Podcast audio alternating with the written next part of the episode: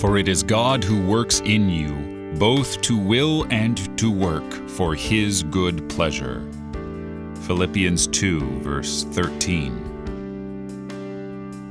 Now, in this verse, Paul is drawing the Philippians' attention to who the real agent is in their salvation and in their good works. For whatever motivation we may have to do a good work, if it's born of our sinful nature, God is not the actor of that work. Now, He can certainly use the good works of unbelievers.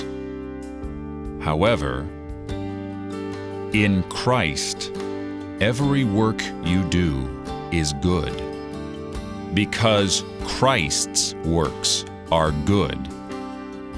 And Christ is in you to work in you for your good and to will and to work for His good pleasure.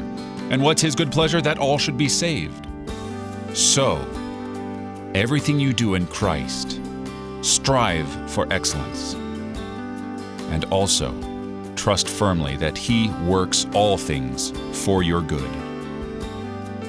You're listening to Oratio, part of your morning drive for the soul, here on Worldwide KFUO. Christ for you, anytime, anywhere.